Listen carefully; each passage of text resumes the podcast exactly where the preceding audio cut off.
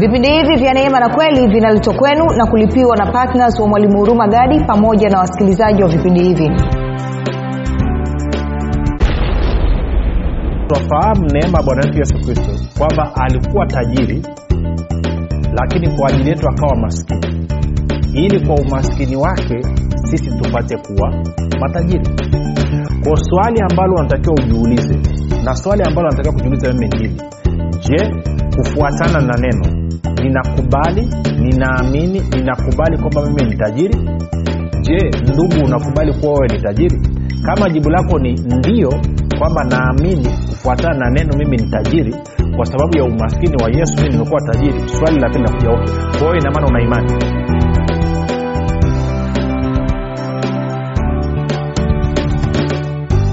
popote pale ulipo rafiki ninakukaribisha katika mafundisho ya kristo kupitia vipindi vya neema na kweli. Jina langu naitwa huruma gadi. Ninafuraha kwamba umeweza kuungana nami kwa mara nyingine tena ili kuweza kusikiliza kile ambacho bwana wetu yesu kristo ametuandalia. Kumbuka tu mafundisho ya kristo yanakuja kwako kila siku muda na wakati kama huu yakiwa na lengo la kujenga na kuimarisha imani yako. Wewe unanisikiliza ili uweze kukua na kufika katika cheo cha kimo cha utimilifu wa kristo. Kwa lugha nyingine ufike mahali uweze kufikiri kama kristo uweze kuzungumza kama kristo na uweze kutenda kama kristo. Kufikiri kwako rafiki kuna mchango wa moja kwa moja katika kuamini kwako. Ukifikiri vibaya utaamini vibaya.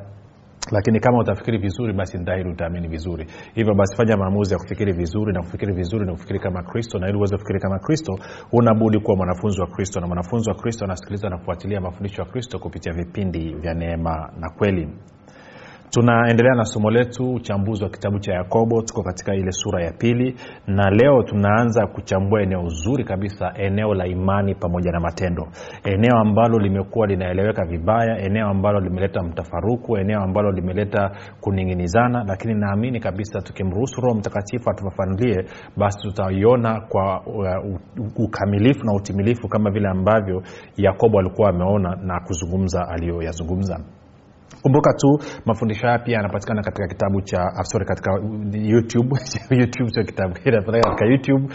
Chanel yetu inaitwa mwalimu huruma gadi na kama ungependa kupata mafundisho hayo kwa njia ya sauti basi tunapatikana katika mtandao wa kijamii wa telegram.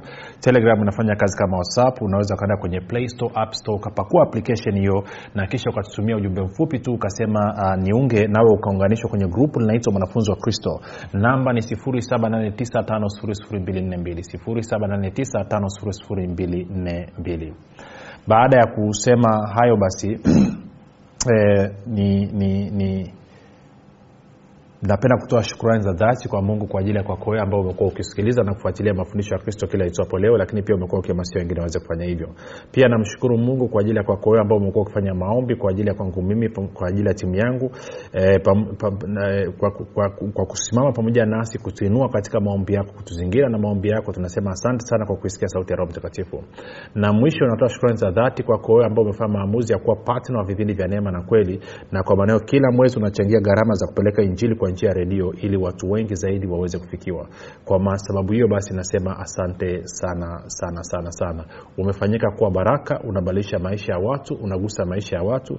Kumbuka kumbuka ni wajibu wetu sisi sote kama wakristo kuhakikisha kwamba watu wanafikiwa na injili ya kristo. Ni wajibu wote sisi kama wakristo kuhakikisha mataifa yote wanakuwa wanafunzi. Hilo ni agizo tulilopewa na bwana wetu yesu kristo. Sio swala la hiari ni swala la agizo agizo ambalo tunatakiwa kulitii na anasema mkikubali na kutii mtakula mema ya nchi. Baada ya kusema hayo basi nataka tuende kwenye yakobo mlango ule wa pili. Tuko tulikuwa tumekomea kwenye mstari wa kumi na ambapo ni, ni, ni mgumu kidogo kuelezea mstari wa kumi na natamani kaa ningeweza kuelezea lakini labda niusome kwa kiingereza alafu nitajaribu kuleta kwa kiswahili. Kwa kiingereza anasema anasema for judgment is without mercy to the one who has shown no mercy. Kwa anasema hukumu haina huruma ama haina rehema kwake yeye ambaye hajaonyesha rehema. Mercy trans over judgment na kwamba rehema siku zote hushinda hukumu. Kwao mahali popote ambapo rehema itatokeza hukumu itashindwa. Na ndio maana wakati fulani bwana yesu akazungumza unajua uh, kuna maneno magumu lakini labda nizungumze ni, ni tu kidogo hapa. Tuende kwenye kwenye nini? Kwenye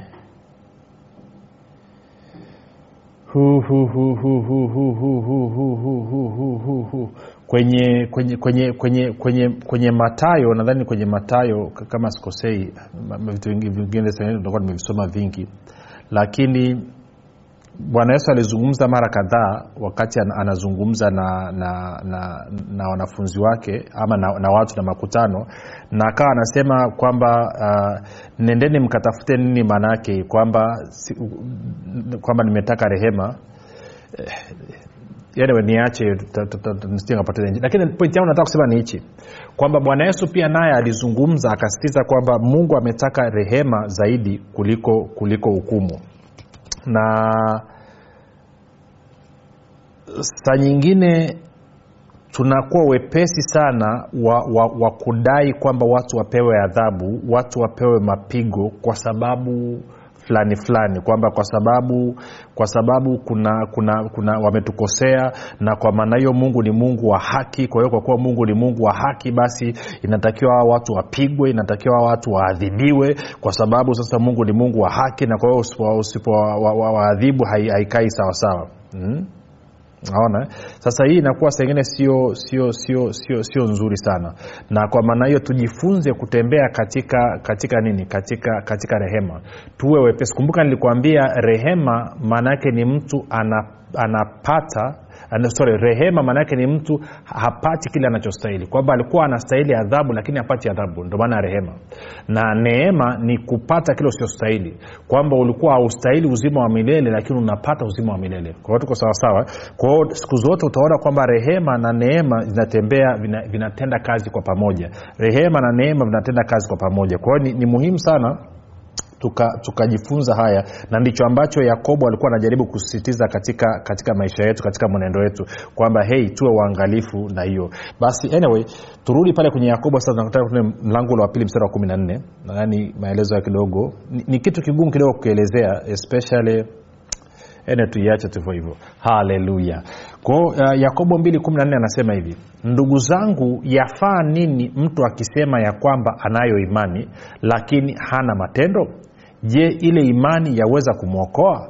E, mstari huu kwenye tafsiri ya tku kusoma kwa urahisi anasema hivi ndugu zangu ikiwa mtu atasema kuwa anayo imani lakini hafanyi kitu mesikia hiyo lakini hafanyi kitu lakini hafanyi kitu imani hiyo haina manufaa yoyote.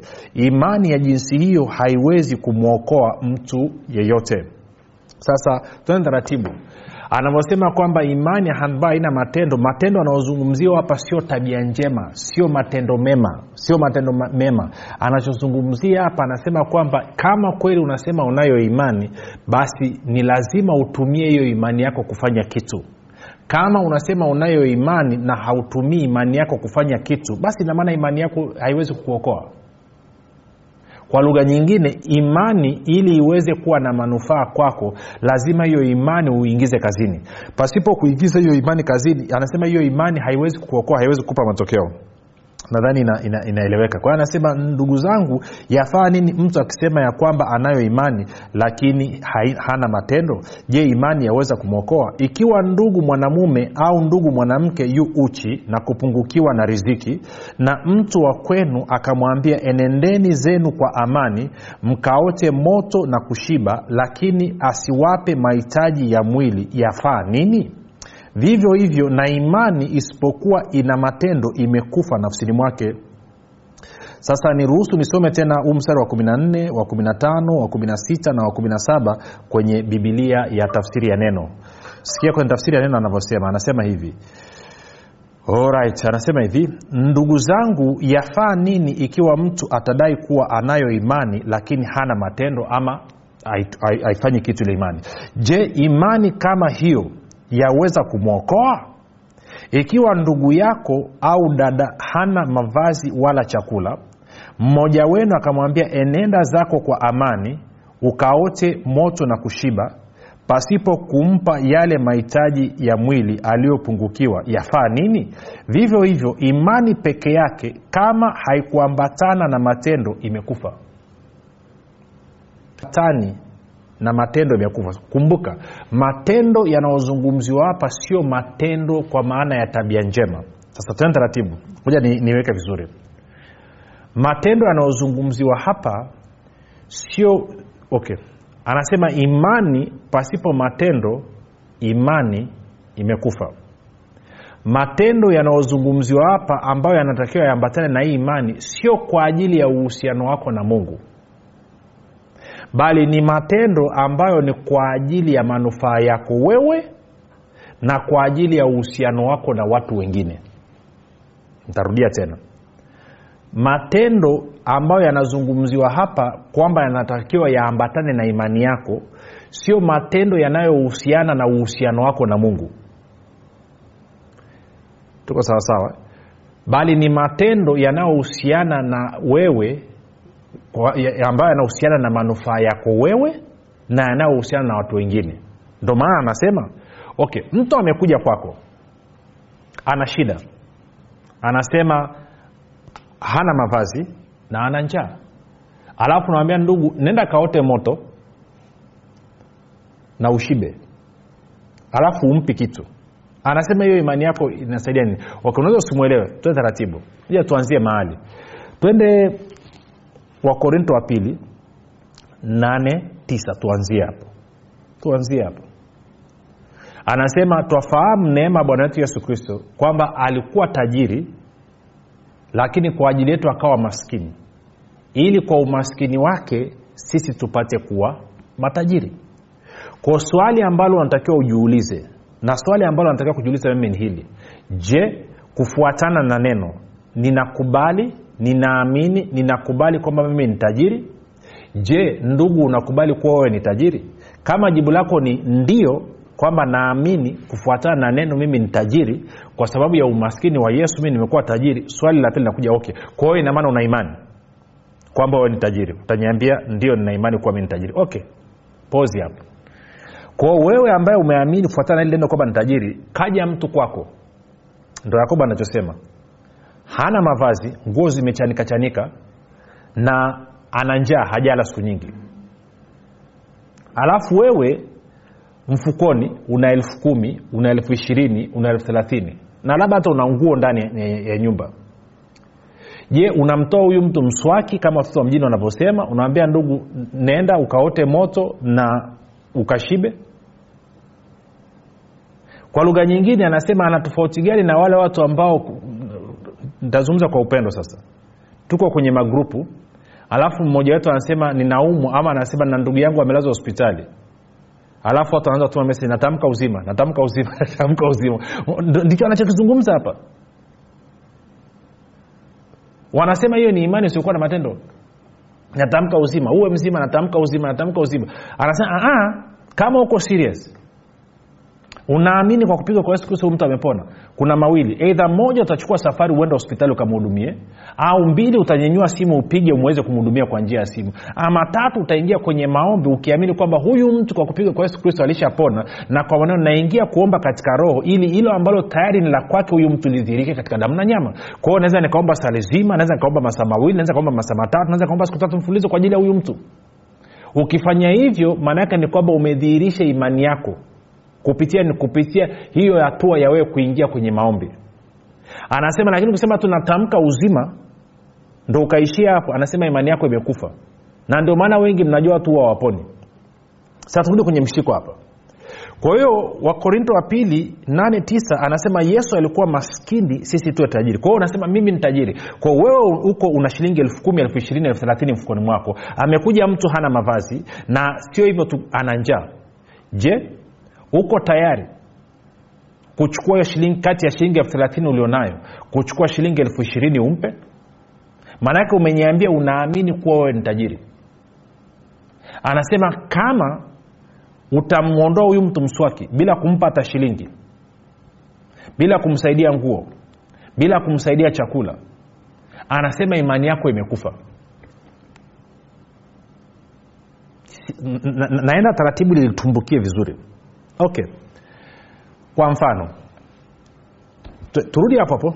Tuko wakorinto wa pili 89 tunasema yesu alikuwa maskini sisi tuwe matajiri. Kufuatana na neno kila mtu aliokoka kila mtu aliyezaliwa mara ya pili ni tajiri. Ndo neno linavyosema. Eidha unakubali ama ukubali ndivyo ambavyo neno linasema. Sasa ishu iko hapa. Huo utajiri unao katika roho yako huo utajiri roho yako ni tajiri. Ungeweza uka, ukapewa chombo maalum ama ukafunguliwa macho ya moyo wako ukaangalia katika ulimwengu wa roho wewe ni tajiri. Umebarikiwa kwa kila aina ya baraka ambayo ungeweza kuitaka. Lakini hiyo baraka ili iweze kutoka katika ulimwengu wa roho ije katika ulimwengu wa damu na nyama kunahitajika daraja linaloitwa imani. Na hiyo imani uliipata siku ulipozaliwa mara ya pili. Sasa imani yako inaweza ikawa iko hai ama imani yako ikawa imekufa. Kwa lugha nyingine imani yako inaamshwa inakuwa activated inaamshwa na matendo yako. Utakapochukua hatua sawasawa na kuamini kwako imani inaingia kazini. Usipochukua hatua sawasawa na kuamini kwako imani inakufa kwa lugha nyingine kila mara unapata fursa ya kuenda kufanya imani yako iwe hai ama imani yako ife. Nakwenda sawa? Kwa hiyo kama naamini kuwa mimi ni kati ya shilingi labda elfu thelathini niliokuwa nayo ntachukua hapo shilingi elfu ishirini. Sasa chukulia tena taratibu. Ili tu, tu, tu, tuipe, tuipe picha nzuri. Kwao mimi na shilingi elfu thelathini ama niseme wewe una shilingi elfu thelathini. Lakini wakati huo huo una uhitaji una bili ambayo imekubana ya shilingi laki mbili. Lakini hela ulionao ni thelathini. Then amekuja huyo mtu alivyokuja huko alikotoka ndugu yako jirani yako rafiki yako mjomba wako ama urumagari kupitia vipindi vya neema na kweli? Anasema ndugu tunahitaji fedha kwa ajili ya kupeleka injili kwa njia ya redio. Sasa wewe una shilingi elfu thelathini lakini pia una bili ambayo imekubana shilingi laki mbili ambayo unatakiwa uilipa ndani ya siku tatu alafu huyu amekuja hana hela. Na wewe unasema unaamini kuwa ni tajiri. Unachukua hatua gani? Unabana hii hela ulionao elfu thelathini ukitarajia kwamba laki moja na sabini itakuja? Au unaamini kuwa wewe ni tajiri na kwa maneo una uwezo wa kutoa shilingi elfu ishirini ukachangia vipindi vya redio kutoa shilingi elfu ishirini ukamsaidia jirani yako? Kwa sababu gani? Kwa sababu unaamini tajiri. Si hatua utakayochukua ndo itaamua kama imani yako inaingia kazini ama imani yako inakufa kwenye hilo eneo. Kwa anasema ukinisikiliza tukasema mwalimu tuko pamoja sana pamoja sana. Mwalimu pamoja pamoja. Mwalimu mafundisho yako ananibariki sana. Yaani mwalimu mungu akuzidishie. Alafu haiambatani na kitu kidogo kwa ajili ya kusapoti hiyo injili iende mbele. Ina maana hata hata i, i, nini? Hizo wishes zako hayo matamanio yako kwamba hii injili ifikie watu wengi ni sifuri mwingine huwa anakuja anasema uh, mwalimu natamani sana sana sana. Hili neno lingeenda kwenye televisheni nzuri kabisa. Lakini swali langu ni hili je kwenye redio unachangia? Kwa hiyo kwenye redio haupo. Kwao ndicho ambacho yakobo anazungumza. Anasema kwamba imani yako lazima iambatane na matendo.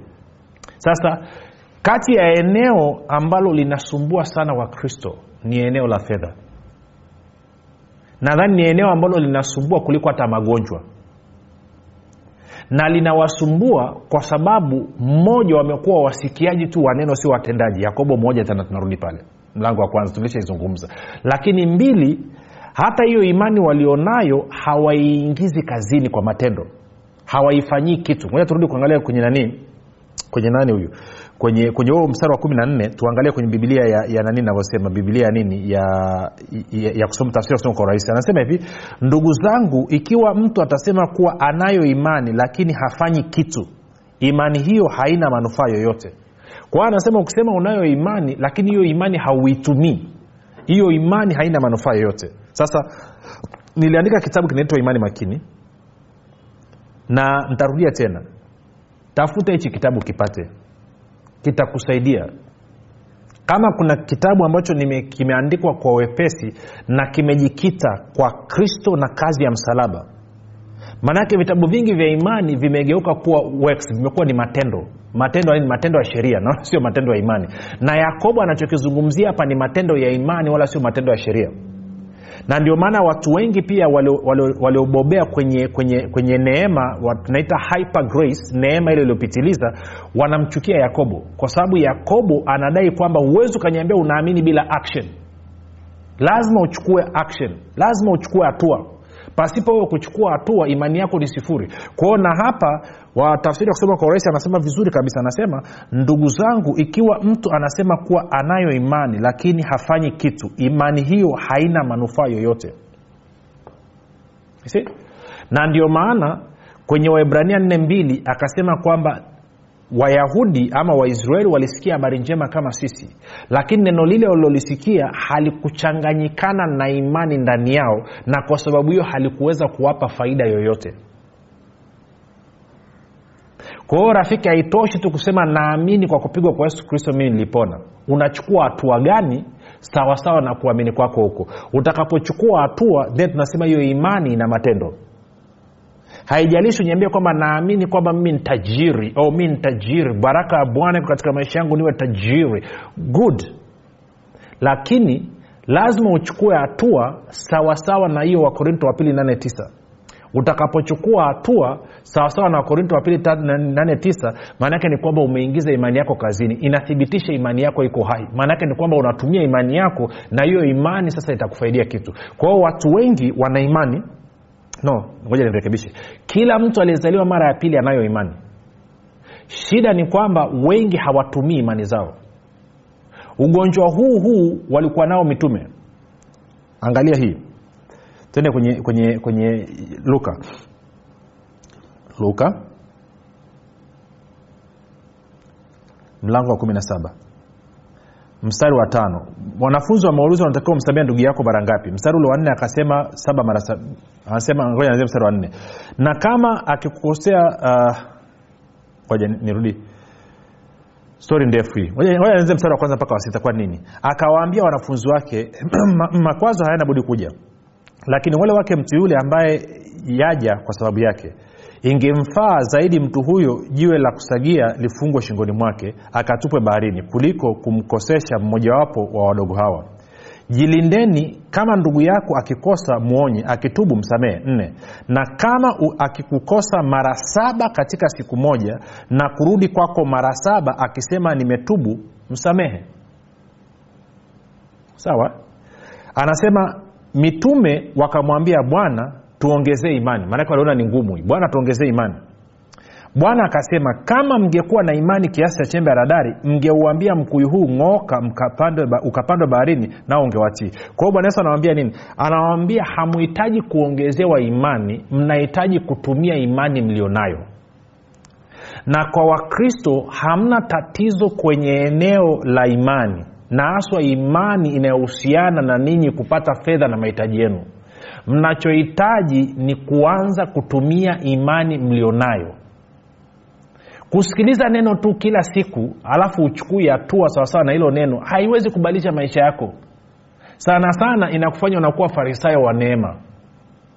Wakorinto nadhani wa kwanza nane anasema kwamba ujuzi mwingi husababisha majivuno lakini upendo. Sijukaelewa usitiri. Kwa wengi tumejaa mistari tumejaa maandiko lakini hatuchukui hatua. Kwa nirudie tena. Kama unasema wewe umeokoka umezaliwa mara ya pili unapitia changamoto ya fedha uchumi na nini ni kwa sababu hujajifunza kutumia imani yako. Na yakobo anatueleza vizuri kabisa matumizi ya imani yako anaiunganisha ama anaihusianisha na wewe kuhudumia mwingine. Sio kujihudumia wewe wewe kuhudumia mwingine kwa sababu huwezi ukaniambia kwamba unaamini kuwa wewe ni tajiri ama unaamini kuwa wewe ni utoshelevu ama unaamini kuwa mungu ni utoshelevu wako alafu wakati uthubutu kusaidia mwingine. Na wakristo wengi ndivyo walivyo. Wanaamini kwamba yesu alikuwa maskini mimi niyo tajiri e, mungu ndiye utoshelevu wangu bwana ndiye mchungaji wangu si tapungukiwa na kitu lakini hawathubutu kusaidia mwingine. Na kwa sababu hiyo hiyo imani yao ama kuamini kwao huko kwa kuwa hakuambatani na matendo basi kunasababisha imani zao zisiingie kazini na kuleta udhihirisho wa hicho ambacho wanakiamini. Ndio maana nasita tena hakikisha umepata nakala ya kitabu cha imani makini. Na kama umepata tafadhali soma tena na tena na tena. Na pia tafadhali waambie na wengine wanunulie na wengine. Panda kwenye maisha ya mwingine. Onyesha kwamba imani yako inafanya kazi. Ili nini? Ili tuweze kupata matokeo. Ndicho ambacho yakobo anasema. Kwao anasema ukimwambia huu ndugu e, nenda kaote moto na ushibe. Wangapo nayo ni lugha ya kilokole? Walokole ndio huo wazungumzaji wachukui hatua. Na hii ni tatizo. No usiishie hapo. Take action. Kama unaamini kwa kupigwa kwa yesu kristo wao ulipona anza kuishi. Chukua hatua sawasawa na mtu ambaye ni mwenye afya kama unaamini yesu alikuwa maskini we uwe tajiri. Chukua hatua sawasawa na mtu ambaye ni tajiri. Nakumbuka utajiri sio mamilioni ya hela. Utajiri maana yake ni kuwa na ziada ya kuweza kusaidia wengine. Ndio maana utajiri utajiri maana yake ni kuwa na ziada. Ndo tafsiri nyepesi ya utajiri kwa hiyo naweza nikasema na ziada kwa kuanza kusaidia wengine hata kama mwenyewe sina utoshelevu. Maanake nimeact na nitakuonyesha kipindi kinachokuja kwamba nimechukua hatua. Ndio maana tunawaalika kila siku. Tunasema kuwa patna wa vipindi vya neema na kweli. Changia gharama za kupeleka injili. Kama unaamini kwamba wewe ni tajiri kwa sababu ya umaskini wa yesu chukua hatua leo kwa kutoa kuchangia injili kwa njia redio. Hakikisha mafundisho ya kristo anafukia watu kwa kupitia vipindi vya neema na kweli kwa kufanya hivyo maanaake umechukua hatua umeachilia imani yako sawasawa na kuamini kwako kwamba kweli wewe ni tajiri. Na kwa maneo imani yako iko hai haijafa. Lakini ukasikia leo ukasema hapana sina maanaake imani yako imekufa. Jina langu naitwa huruma gadi yesu ni kristo na bwana. Tukutane kesho muda na wakati kama huu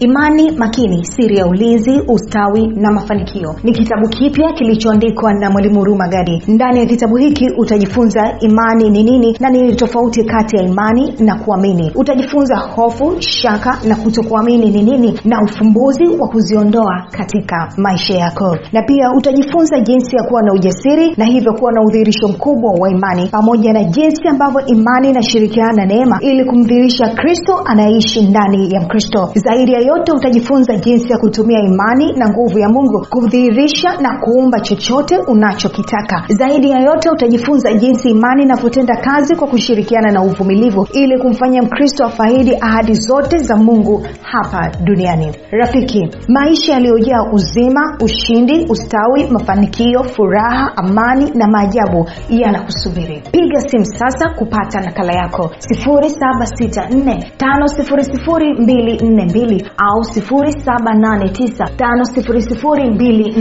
au 673 imani makini siri ya ulinzi ustawi na mafanikio. Kwa shilingi elfu thelathini tu unapata nakala yako